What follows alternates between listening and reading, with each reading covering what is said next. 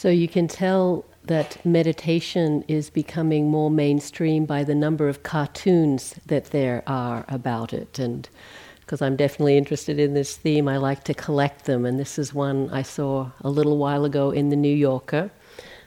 Picture is a couple sitting in front of the television, and the television's blaring away an advertisement for a show. And the caption is This week on the amazing race to enlightenment, can Jim and Susie achieve right mindfulness? And will Bob and Candy be eliminated for relentless clinging to the self? so we know we're kind of hitting home when that's getting in the New Yorker. But there's another cartoon that's many of you may know, it's been around for a while, but it's perhaps more appropriate to our situation here. And the setting is two monks sitting in a zendo, a meditation hall, and you can it's kind of gloomy and you can tell it's severe and kind of cold. They're all bundled up. And the younger one has leaned towards the older one. You can tell he's just asked a question, and the caption is, Nothing happens next. This is it. so you may have had that thought a number of times during the retreat. Well, what, what now? What happens next? And our answer always is this is it. There's another sitting, another walking, another breath. So, what is it? What, what are we doing here with this focus on the breath? I mean, if you try to explain to someone who didn't know anything about meditation what you were doing here, wouldn't they think you were a little bit crazy? You know, I'm just sitting and walking and paying attention to my breath. It's like, huh? Well, we're not here training to be good breathers. We're not here uh, to have a certain kind of breath, a good breath. We're not here to experience certain states. We're not even here ultimately to get concentrated.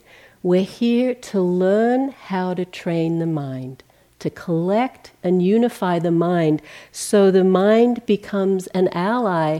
And the skill that we learn here is something that we can bring with us out into the world, into our lives, and certainly into our meditation practice going forward. Because whatever experiences you have here, however beautiful or however difficult, they're impermanent, they're conditioned, they will pass. But the skills that you learn, the understandings and the insights that you gain, that you can bring with you. And that's what's important about what we're doing here. But we are using the breath or other objects. We've mentioned a few that, that uh, you know, can be used to train the mind. Mainly, we're using the breath to do this work of training. Because, as the Buddha said, I'm paraphrasing a little, he said something like, The untrained mind is worse than your worst enemy, and the trained mind is better for you than your best friend. So, really, this sense of if, if we don't do this work, we're at the mercy of our minds. Our minds can be so chaotic and unstable. But when the mind gets trained, it becomes our ally, our support. And there are these beautiful descriptions in the suttas of what this mind is like. And one that I like says, concentrated, purified, and cleansed, unblemished, free from impurities, malleable, wieldy, and steady, and having gained imperturbability. I love these descriptions malleable, wieldy, steady. What this implies to me is this mind that's we've shaped with deliberateness in, in a wholesome direction, but it's then our ally. We can use it, it's wieldy, it's responsive. And I think we've mentioned already, it's one of the challenges of a concentrated mind. You have to be careful what you point it towards because it can get absorbed in all kinds of things and perhaps sometimes not so skillful things because it has this capacity once it's in this area in this in this field to get absorbed for me, when I started doing, uh, especially concentration practice, and had this experience of the mind being responsive, of it being wieldy, of it actually being an ally, it was a huge shift in my practice.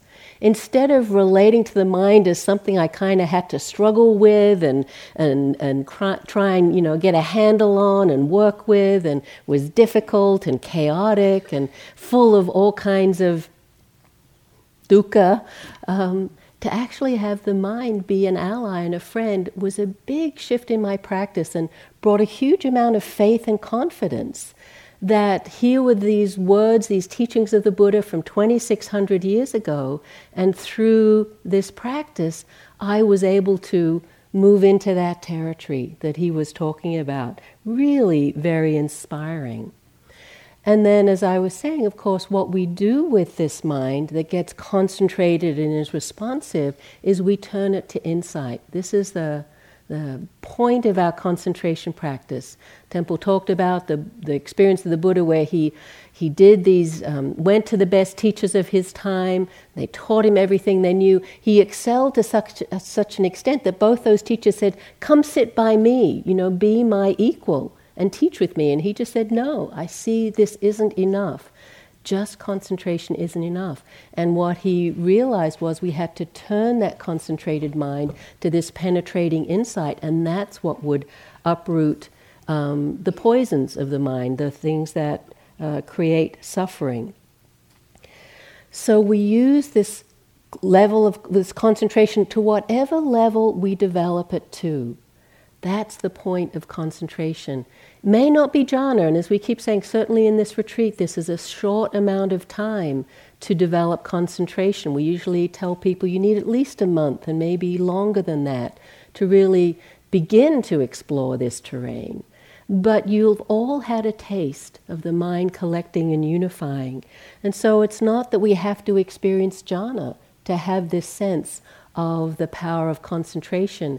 Many teachers or traditions actually don't believe that you need to experience jhana. You might have, there's a whole sort of debate, dialogue going on in Buddhist circles about the necessity of that, but there's many valuable traditions um, that say all we need is what's called access concentration, upachara samadhi, or neighborhood concentration. And this is the type of concentration, it's called access because it gives access to jhana, or it's in the neighborhood of jhana. It's close enough, the hindrances are relatively suppressed, the mind is clear and bright, it's, it's, it has this malleability, but it hasn't uh, sunken into the absorption. So, for, for many of us, that's more than enough concentration to use to turn to insight. So, you know, we're, we're just working in this terrain and all just learning and, and deepening as, our, as the conditions allow. We want to state up front, and I'm sure it's not news to you, that the breath isn't inherently interesting. You know, you don't say, boy, I'm so glad I get to sit down and breathe for another hour and just pay attention to the breath. Maybe by now it's a little more like that, but certainly in the beginning, um, we and so because of that the breath i mean it has its beauty but there's a neutrality to it. It's so familiar to us. I mean how many breaths have we taken in our lives? What we start to realize is we can't force that attention through sheer effort or will. We have to what we call fall in love with the breath. Have the breath become preferable to whatever else is on offer in the buffet of our mind of all the alternatives. And you know, if you look what's there, it's the stories, the drama. And what, what is it? It's the story of me. And this is what we're giving up to give preference to the breath. We have to prefer calm to drama, calm to the stories, to the, the intrigues, the, the whys and the wherefores and the shoulds and the shouldn'ts and I wish and I shouldn't have, the past and the future. This preferencing of the breath, preferencing of stillness. To do that, to fall in love with the breath, again, we can't do that. We can't just decide to do that. We have to have this context or understanding within which this practice is happening, within which these teachings are being held. And as I've said, we train the mind. The reason we do this is so the mind, when it's turned to insight, actually penetrates more deeply. That the mind that's steady and responsive is able to be with the complexity of experience, the changing nature of experience, everything that's happening at the six sense doors as we do in Vipassana with this openness. It both is able to be more present, more steady, with this changing and some way, sometimes challenging range of experiences. And also, when, when we see more clearly, when the insight arises, it goes more deeply into a concentrated mind. So it has this, you know, before and after kind of benefit. But concentration has benefits in and of itself. And maybe you're tasting that a little. Just the steadiness or the calmness or the receptivity, um, almost a kind of tenderness that gets developed as we do this very simple practice. This, just on its own, has benefits that will serve you as you go back out into the world. And we'll talk more about that at the end of the retreat. But just to recognize that the very practice itself, again, it's not a scientific study, but you know, if normally our brain waves are kind of like this, it cools it out a little bit. You, you know, there's more this steadiness of attention. We're not so jittery, not so uh, on this high level alert. There's this settling and stilling that happens that the body and mind just kind of go, ah, thank you. You know, thank you for just bringing that in the calm, the peace, the quiet, even if it's just for a moment. You've had that taste or that touch of that relief from the often relentless barrage of the, the commentary and the judging and the, the opinions that run through the mind. So, this falling in love with the breath happens through a change in perception. Perception is a very important mental factor in the Buddha's teachings. Sanya is the Pali word. It's one of the five aggregates and it's another whole teaching I won't get into, but the aggregates are places that the Buddha said we should pay attention to in our practice, in the practice and the observation of mind and body, because that's where we tend to get stuck and identify. And sanya or perception is one of these places that condition and filter our experience so that if it's distorted, if we're not seeing clearly, we get caught in suffering. We get caught in craving or aversion and therefore suffering. So the practice around perception is usually to bring it more and more in line with the truth, with the Dhamma, with reality, to see as clearly as we can, not through the filtering of perceptions that are conditioned by all of our previous experiences. So the Buddha talks a lot about working with perception and clarifying perception. But he also talks about really shifting perception and seeing the beautiful in the not beautiful and the not beautiful in what we commonly take to be beautiful. That these are perceptions that can be changed through wisdom if they're done with skill. So, this is one of the ways we can work with the breath. I, I learned a lot about this from one of my concentration teachers, I've met him but haven't practiced with him, but listened to a lot of talks. Ajahn Brahm, Ajahn Brahmavamso. He's an English monk, trained in the Ajahn Chah tradition, now lives in uh, Perth in Western Australia and teaches mainly uh, concentration jhana practice. So has a lot of talks online, a lot of books written about it. And he tells this story about his early um, struggles in meditation as a monk. And I can just imagine him because he's quite a passionate guy even now. But back then in Thailand, you know, really throwing himself at this mountain of concentration. I'm going to get concentrated, I'm going to do it, you know, on fire for the practice. And he said he'd always get so far and it would crumble effort always took him so far, and you'd get that feedback oh, it's working, I'm getting deeper, it's happening. But sooner or later, if it's just through force of will, it will crumble. And so, after doing that, how many times? He didn't count how many times, but it was probably many times he realized he had to change how he was relating to the breath. When he looked at his relationship, it was that the breath was boring and that the only way he could keep his attention on it was by this force of will, this, this strong intention, this striving, this warrior kind of spirit. So he realized he had to change his relationship to the breath. So he developed what he called Subha Sanya, beautiful perception, and out of that, beautiful breath. So there's a whole teaching on the beautiful breath and shifting our relationship to the breath so that it actually becomes almost, you could say, our love object, the beloved. You know, as much as any being or um, love interest might be, that the breath, this intimate relationship with the breath, can bring that. And so, you know, for all of us, we'll have to discover what works to invite that relationship. Again, can't force it, but we reflect on the positive qualities of the breath. We've been talking about this. You know, teachers often talk about imagine it was your first breath, that newness of breath, or your last breath, or if you were being held underwater and you, you know, burst into the air and that breath of, you know, reviving yourself. If you've had a cold or allergies or sinusitis, I know some of you are struggling with that, and then the breath clears. Sometimes I just sit and appreciate having a clear breath, that the breath is moving easily in and out.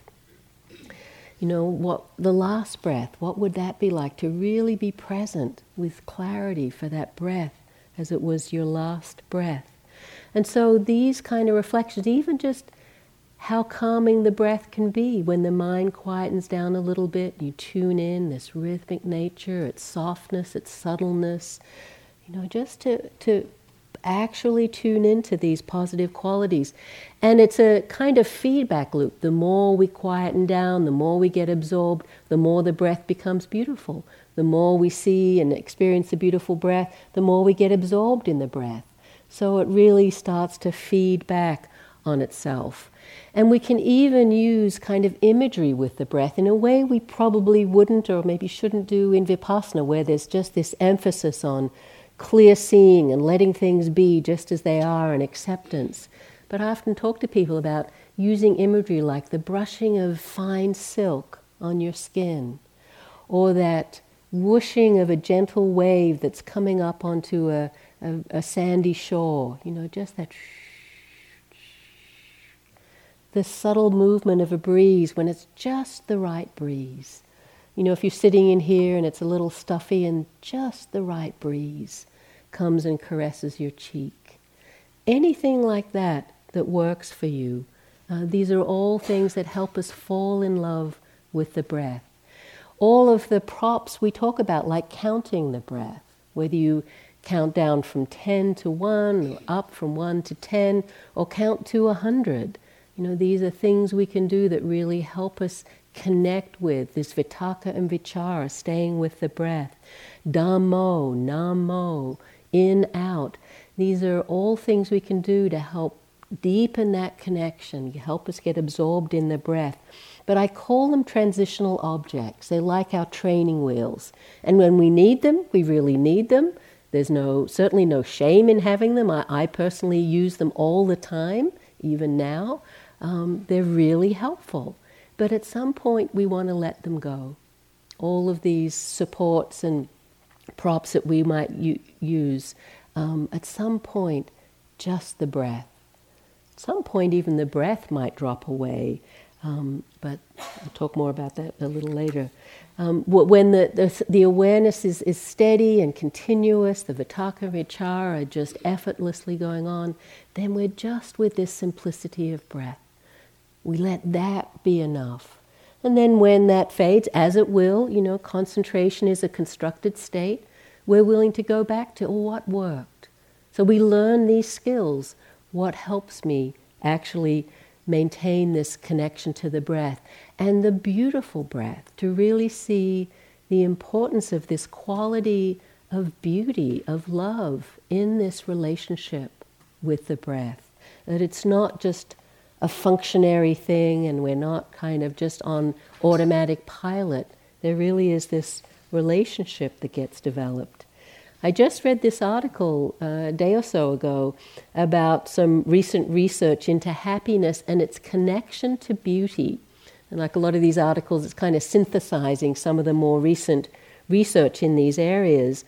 And the uh, journalist said that the usual markers of happiness are colloquially known as the Big Seven wealth, especially compared to those around you, family relationships, career, friends, health, freedom, and personal values.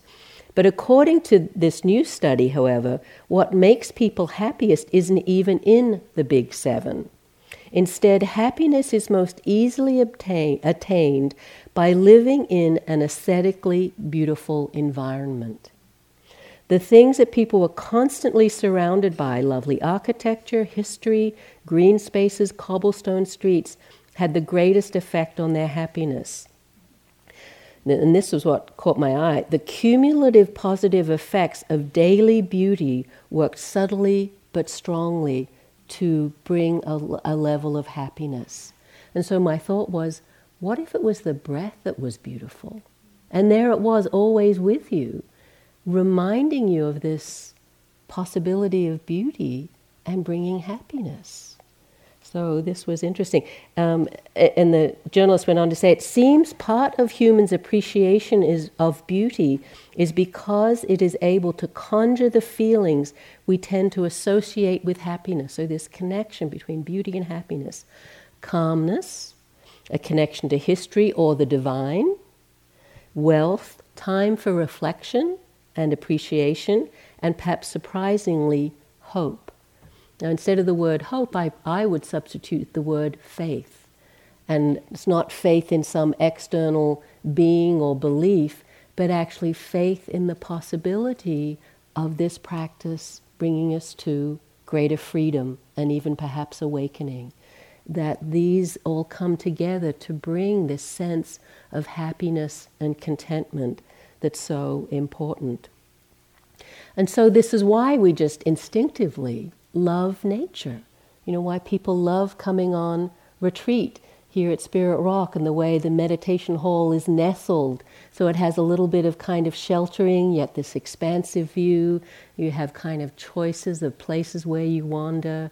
The wildlife, as I said, it's a little tame compared to Yellowstone, but still it's sweet to see it. I saw a coyote crossing the road the other day you know, I just remember being in Yellowstone uh, a week or so ago and just standing on a, on a rise in front of this vast valley with the river running through it and the grasses swaying and the bison, you know, th- literally thousands of bison grazing and herds of elk and the mountains in the distance. And something just lifts us up, right, when we see that. So we love the, the, the, the spaciousness, the grandeur of Grand Canyon and mountains the, the meadows of wildflowers, the alpine lakes. It's why we love cathedrals, why cathedrals were built. You walk into a cathedral and the spirit just soars into that space. I always remember Ajahn Sumedho, um, very um, wise and powerful teacher of many of us. Uh, he's uh, in the uh, Thai forest tradition, and he talked about always wanting to go to the Arctic and he didn't want to go to the Arctic to see polar bears. He didn't want to go to see the northern lights or whales or I don't know, whatever else you might think you might see. He said he just wanted to go and see white. He said he wanted to go and see white in every direction as far as you can see. And he wanted to go and walk and stand until that's all he saw.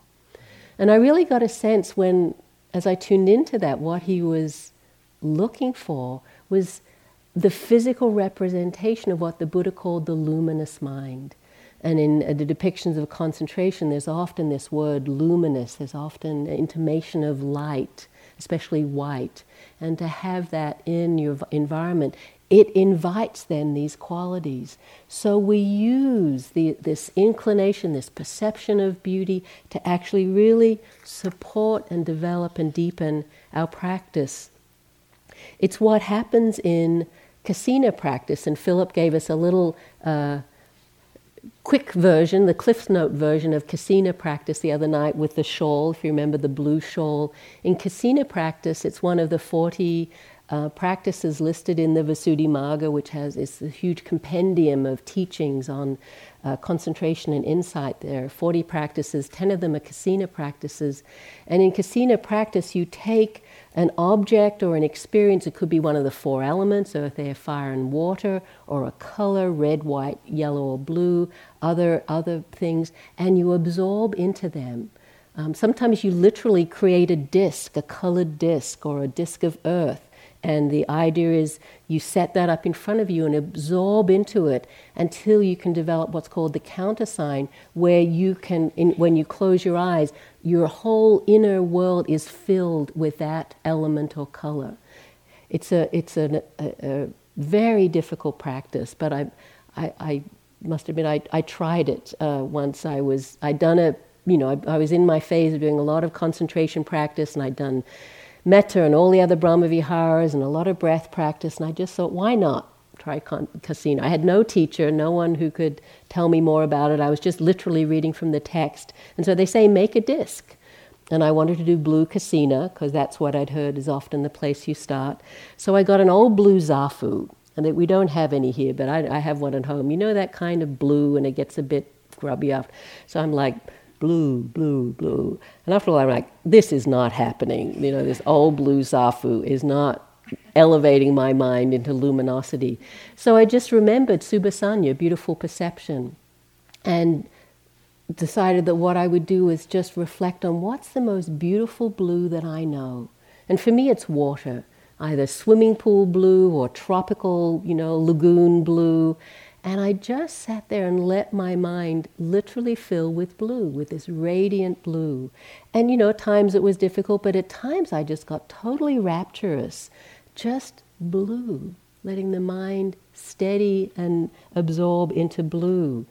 So, using perceptions of beauty, using what is in our surroundings or shifting in perception, this is really valuable for our concentration practice to actually give ourselves permission to do this in a skillful way. And the Buddha talked, uh, and his disciples often talked about the beauty of nature and how it supported them. You know, the Buddha was always saying, go out into the forest, to these roots of trees, to places of calm and solitude. That's where you can deepen your practice. And he would talk about it as a wholesome pleasure. In, uh, in the text, as I said, there's often references to this, and particularly in uh, the Theragatha and the Therigatha. And these are the enlightenment poems of the enlightened monks and nuns at the time of the Buddha. Beautiful little, very short poems, and you know, many I could have chosen, but I picked one from Venerable Mahakassapa, he was an elder at the time of the Buddha, one of his senior most disciples, actually quite stern. So sometimes I'm a little, hmm, Mahakassapa, but he really appreciated nature. He had a strong ascetic practice, and he lived, uh, spent a lot of his time in Rajgir. And I m- mentioned in the beginning that I did pilgrimage where you go to these places, not just the four main sites birth, birth death, um, enlightenment, uh, um, and first sermon, but uh, places where he spent a lot of time. in Rajgir was where the Buddha spent a lot of time, and it's his very for for this area of India, which you know it's the plains of India mainly, is quite rocky and mountainous, and even now it's quite beautiful, but it's been I'm sure very changed from the time of the Buddha. But it was wonderful being at Vulture's Peak and. Uh, Mahakassapa's cave and Ananda's cave and the Saptapani cave, and just tuning into what life was like for these monastics who were practicing at the time of the Buddha. Anyway, there's a cave called Mahakassapa's cave, and it's said that while he was alive, his supporters said, Why don't you go live in a comfortable monastery? Why are you clambering up? You're an old man clambering up these rocks to your cave.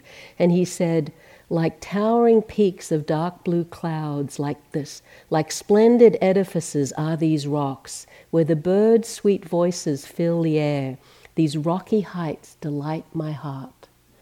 And just that sense of, you know, that he is fully enlightened, but taking this nourishment from the beauty around. So, this is a wholesome and skillful pleasure. To let this in, to let the beauty, the joy of our practice, of our surroundings, to really um, learn from that, to really use that as onward leading. We can learn so much from nature. You know, it's such a teacher of impermanence, of change. But we also see we don't control it, we don't own it, and we don't even try to. Yet, you know, about this mind and body, we're definitely on our agenda and it should be like this and it shouldn't be like that. This body too is nature. Everything is nature. We don't own it, we don't control it. And if we try to, we will suffer, right? If we try to have things be a certain way. So we learn from this, we learn how to take this in skillfully. There's also in the text beautiful descriptions of the jhana states themselves. that are all taken from nature. And Tempel mentioned them last night, and it just got me thinking, I want to read them to you because, in their fullness, they're actually beautiful, inspiring, even if you know you're not going to experience them. We're, we're going to be talking a lot about inclining the mind. We can only incline the mind to something that's in our field, something that we have a taste of, something we have an intimation of. So as we hear these teachings and these descriptions, it helps us know, oh, we're in this neighborhood, neighborhood concentration, or have a sense of what that's like. So it, it, there, there's a paragraph or so about each one. It'll take a little while, but just might invite you to just sit back, perhaps close your eyes if that works for you, just to let these words go in. Here, this is the Buddha talking to his practitioners. Here, secluded from sensual pleasures, secluded from unwholesome states, a bhikkhu, and a Bhikkhu Bodhi himself says that a bhikkhu is a dedicated practitioner, a sincere practitioner. So, certainly while we're on retreat, we are bhikkhus or bhikkhunis for the feminine. A bhikkhu enters and dwells in the first jhana, which, which consists of rapture and pleasure born of seclusion accompanied by thought and examination. That's vitakka and vichara. He makes the rapture and happiness born of seclusion drench, steep, fill, and pervade this body, so that there's no part of his body that is not pervaded by the rapture and happiness born of seclusion. Just as a skilled bathman or a bathman's apprentice might heap bath powder in a metal basin and sprinkling it gradually with water would knead it until the moisture wets his ball of bath powder, soaks it, and pervades it inside and out, yet the ball itself does not ooze. So too the bhikkhu makes the rapture and happiness born of seclusion drench, steep, fill, and pervade this body, so that there is no part of his whole body that is not pervaded by the rapture and happiness born of seclusion. Again, with the subsiding of thought and examination, a bhikkhuni enters into and dwells in the second jhana, which has internal placidity and unification of mind and consists of rapture and pleasure born of concentration without thought and examination. She makes the rapture and happiness born of concentration drench, steep, fill, and pervade this body, so that there is no part of her whole body that is not pervaded by the rapture and happiness born of concentration. Just as there might be a lake whose waters welled up from below with no inflow from the east, west, north, or south, and the lake would not be replenished from time to time by showers of rain, then the cool fount of water welling up in the lake would make the cool water drench, steep, fill, and pervade the lake, so that there would be no part of the whole lake that is not pervaded by cool water. So too the bhikkhuni makes the rapture and happiness born of concentration drench, steep, fill, and pervade this body, so there is no part of her whole body that is not pervaded by the rapture and happiness born of concentration. Again, with a fading away as well of rapture, a bhikkhu dwells equanimous and mindful and clearly comprehending.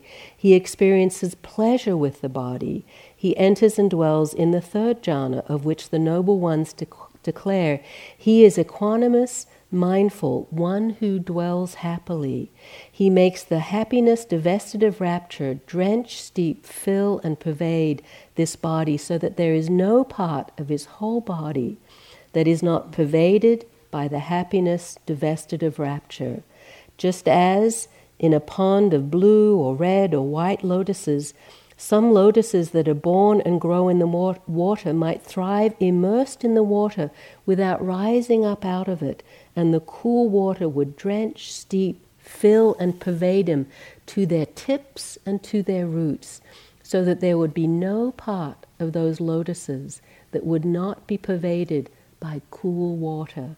So too the bhikkhu makes the happiness divested of rapture drench, steep, fill, and pervade this body, so that there is no part of his whole body that is not pervaded by the happiness divested of rapture. Again, with the abandoning of pleasure and pain, and with the previous passing away of joy and dejection, a bhikkhuni enters and dwells in the fourth jhana, neither painful nor pleasant, which has purification of mindfulness by equanimity. She sits pervading this body with a pure, bright mind, so that no part of her whole body, so that there is no part of her whole body that is not pervaded by a pure, bright mind. Just as someone might be sitting covered from head down with a white cloth so that there will be no portion of the body that is not pervaded by the white cloth, so too the bhikkhuni sits pervading this body with a pure, bright mind, so that there is no part of her whole body that is not pervaded by a pure, bright mind. So these descriptions invite us onward, whether or not we experience jhana, this possibility of the coolness, of the stilling, of the drenching and the steeping, we can touch into that in our practice. What's important to remember, because sometimes we can hear these descriptions, people talk about jhana, and the mind wants that. I mean, it, it sounds beautiful. And you also have to remember that India is a very hot country, and these images of cool water pervading and, and, and, and steeping and, and, and filling and, and a fount of water every part pervaded by coolness. This is, you know, the ultimate happiness in a, in a very hot country. The Buddha talked many, many times about concentration and the value and the importance of concentration, and that often in his descriptions of the development of concentration, the proximate causes of cause of concentration, that is the factor that most enables it to flourish, are often either sukha, happiness, or pamojja, gladness. This is so helpful for us. There are lists where he has virya, energy, and vayama, effort, that these are also part of the list, but proximate to concentration, and nearly always things like contentment and happiness. Again, Tempel mentioned the Anapanasati Sutta, which goes through using the breath to train the mind, just as we're doing. And in the third tetrad of the 16 ste- of the of the four tetrads, the, the four steps are experiencing the mind, gladdening the mind, that's pamojja, concentrating the mind, and then liberating the mind. There's another sequence in the Digha Nikaya where the Buddha says, when, she, when the practitioner knows the five hindrances are absent within her, gladness arises, and being glad, rapture arises.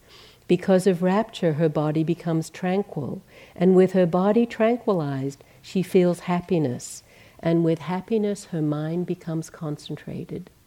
So, this is a sequence beginning with sila, beginning with integrity, beginning with li- living in alignment with our values. And then it deepens to jhana and to liberation.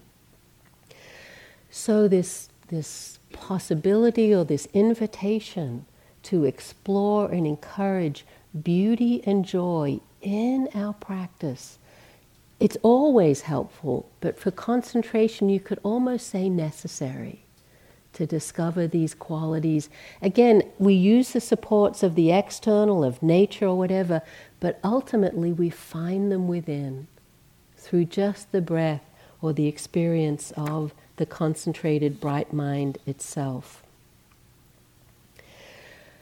To support that, we seclude the mind, as we keep saying. You know, we come into the format of the retreat, the simplicity of the retreat, we, we use this practice to collect and unify the mind.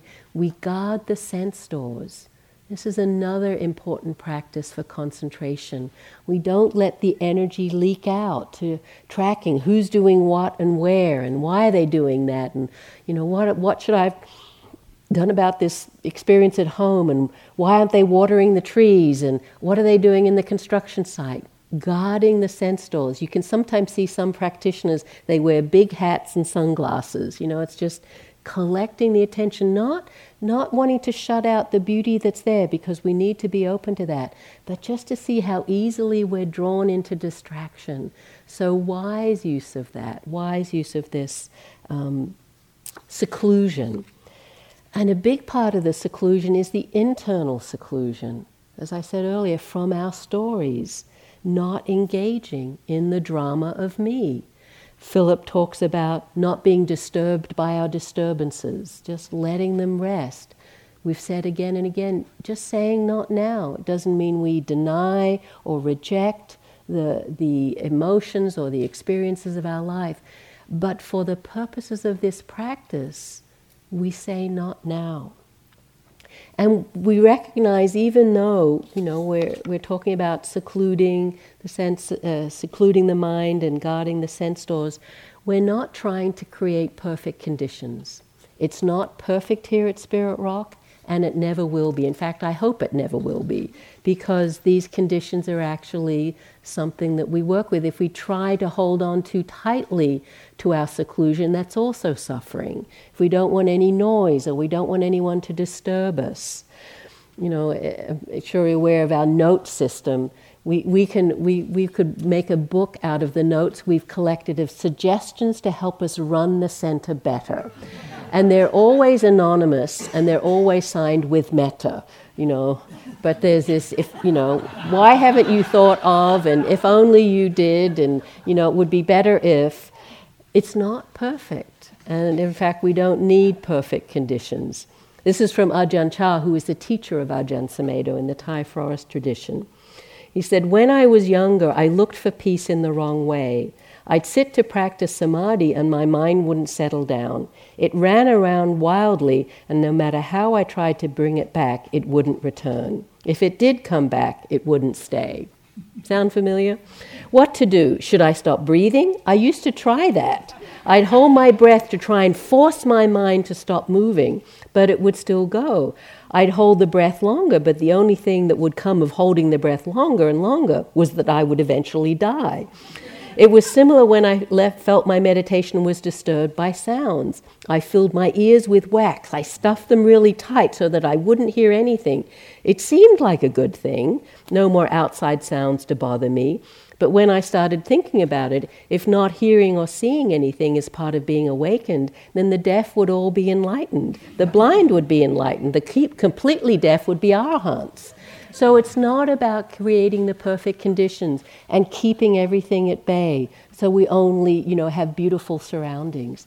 It's really more the shift of perception and it's tuning into what supports the practice deepening. And as we've said again and again, the shift in perception or the shift in preferencing is for stillness, is for calmness is for this collectedness of mind. So, stillness in the body, again, as much as possible, not to fight through pain, let the body be comfortable, but as much as possible, allowing stillness in the body and in the mind. And we find there was a question this morning about stillness how do you be uh, with the breath when it's moving? Um, and it's finding the stillness in the breath. And it's sometimes not even in the breath, it's in the awareness. I've, I've used this, told many people in my interviews about this classic uh, simile in the um, commentaries about breath meditation, where it's like sawing a piece of wood. And when we saw a piece of wood, we don't go back and forth like that. That would be incredibly tiring. We keep our attention on that point of contact where the saw meets the wood. And that's what we do in breath meditation for concentration. We find that point of stillness in the breath. And so it's sometimes not even in the breath, it's in our awareness that's still, that's steady. Because for all of us, the breath, at sooner or later, will become imperceptible. And so finding that stillness so the attention can rest, even when the breath is not there, whether it's the gap between the out breath and the in breath, or the breath itself becoming so still, but the mind has been so stra- trained that we're with the stillness, breath energy, even you could say the concept of breath, the idea of breath. The mind is collected enough that it's happy to do that. We can't force that. This is a subtle mind that is able to be this still. If we try too hard, even, it gets so subtle at this level of practice when where the breath is becoming fine, it's becoming perhaps imperceptible. I did a month long retreat with Pauk Sayadaw. Again, Tempel has mentioned him, great meditation master, very kind, um, but teaches these deep states of concentration. Only breath here, only breath at the nostrils. No no training wheels. You know, he said, maybe you can count, but if you don't have to, don't do it. You know, really very simple practice. The basic schedule was hour and a half long sits, one half hour walking a day. So that was the structure of the retreat, and interviews every day. So I was doing this retreat. I'd done quite a bit of concentration practice. I'd even started teaching concentration practice. I was aware of all of the guidelines and the supports about right effort and calm and, you know, settling back and relaxation. And I thought I was doing that. You know, practice was developing. I could go in and say, you know, every day, a little bit of progress. But, you know, you really knew that you were Uh, and even other teachers in the retreat, yeah, working up something good to say in those interviews, like what can I bring to the, you know what that's like, right? Until one day I was sitting there in my room, you know, and thinking I was being with this really refined breath, and somehow I just had this insight trying too hard. And what I saw, as soon as I had that thought, I saw that I was being with the breath in order to get concentrated. I was being with the breath not just to get concentrated, but so I'd have something good to say to Pauk Sayadaw next time I spoke to him, which was going to be tomorrow, you know, and it came around very quickly. And all he would say was, How long were you with the breath? And if you said 10 minutes, he'd say, Try for 20. If you said 20, he'd say, Try for 30. If you said 30, try for. F-. It was always just this next step, you know. And so you were really wanting to have something to say. And when I had that thought, the amount of tension in my body, even though it was really subtle, subtle level energy tension, it was amazing and it all just crumpled. I just kind of, this big sigh, I had to let go. I went out and did a walk and I was out in nature and I just had to really begin again. I wasn't um, aware of this subtle level of striving. So we really have to pay attention here. We learn so much about right effort in this practice. You know, there's the initial big swings of just trying to find the breath and landing on it for a few breaths, and then we kind of get there and we're in the ballpark and the striving gets a little more subtle, and then we relax, and then we're out to lunch, and then we come back in a little. But as it goes on, it gets more and more subtle one of the huge things for me was learning how to keep the mind in a contented place and having permission from my teachers to do this. One of my teachers, Christina Feldman, would say, You know, just sit for as long as you're happy sitting. I was doing more self retreat. If the mind gets in a struggle, just get up, even just stand up and sit down. Or, you know, break the meditation. Don't go for a long walk, but just a few minutes and then come back and begin again. One of her instructions she gave me, I love, was when you feel you need it, just get a comfy chair and sit and stare out the window. You know, just that, not, you know, sit and think, but just let the mind soften until you feel ready to come back. So, this sense of keeping uh, the mind contented, really very helpful for this practice. So, this permission to actually enjoy the breath, to enjoy practice. Some of us, this is a hard lesson to learn. We're so used to, you know, I'm working at the coal mines, I'm, you know, if I'm not struggling, it's not, you know, the Four Noble Truths, I'm not working with dukkha. This is actually a misunderstanding of the practice. This is a teaching from Thanissaro Bhikkhu, another one of our people I've been influenced by who teaches a lot on concentration. How do you use pleasure?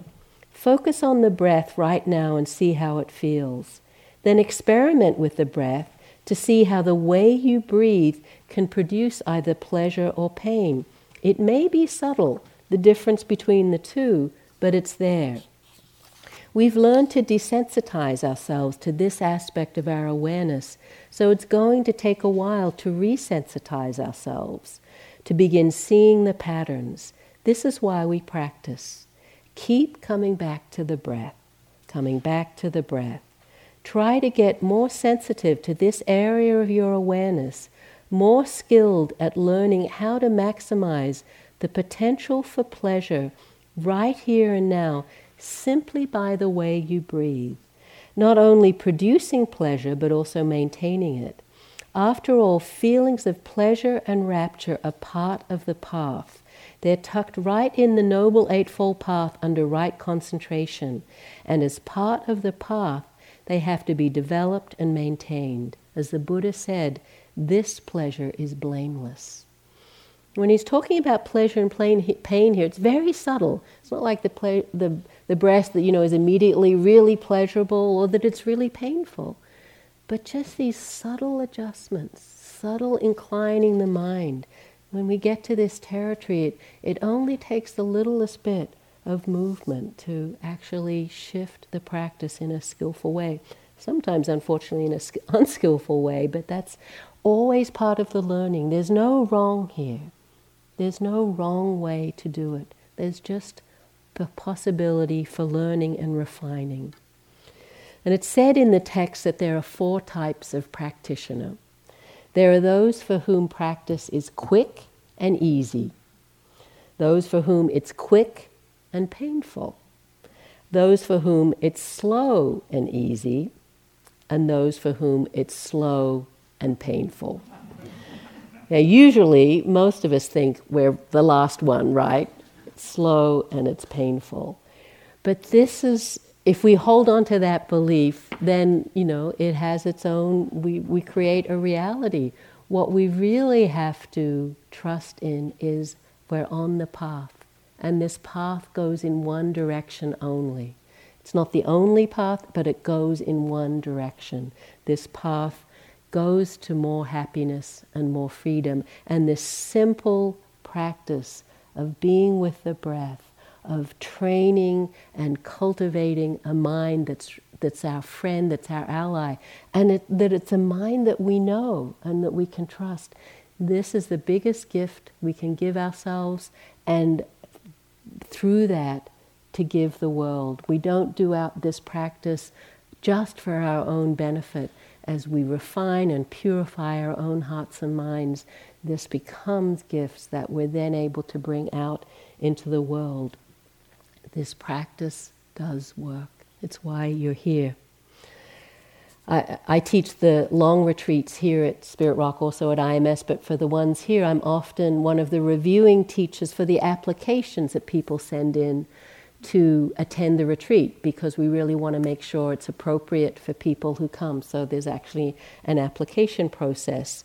And so people often write things in these applications about why they want to do this particular long retreat. And someone wrote something in a recent application that I was so touched by, I asked if I could share it with you. And this is what he wrote. I can feel myself becoming a happier, more mindful, kinder and more generous person as I continue to practice. I find that I can fall back into a very enlivened, radiating, happy, empty place that I first discovered on retreat. And I am continually using it as a support to stay mindful and generous while dealing with the challenges of my day to day life. In addition to my sitting practice, I also have a practice of regular, brisk, mindful walking to help me stay connected to the sensations in my body. I feel from the inside that I'm rewiring my neural networks through, con- through the concentration. The impact of the whole body breathing and the long retreats has been indescribable. Access to an ongoing resource of happiness that I am using to heal and reshape my neurotic habits and patterns. As I continue to connect to that place inside me in my daily life, it supports me in becoming more skillful in my actions and becoming a better, more generous, and compassionate human being. Starting simply with awareness of breath and integrating all of the learning and the skill that develops in that to bring that back into our lives. This is the direction this path of practice leads, and it's what I wish for you.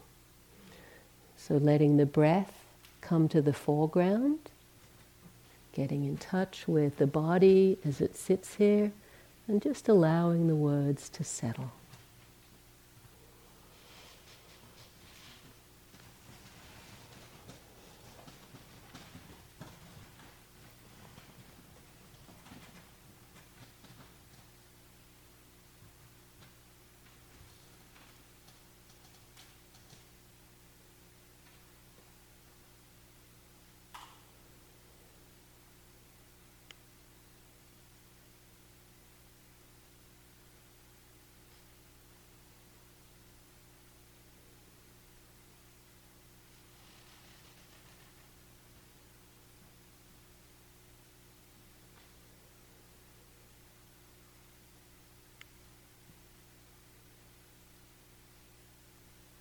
Receiving the breath, this beautiful breath, calming, steadying, life giving. Feelings of pleasure and rapture are part of the path. They're tucked in the Noble Eightfold Path under right concentration, and as part of the path, they have to be developed and maintained. As the Buddha said, this pleasure is blameless.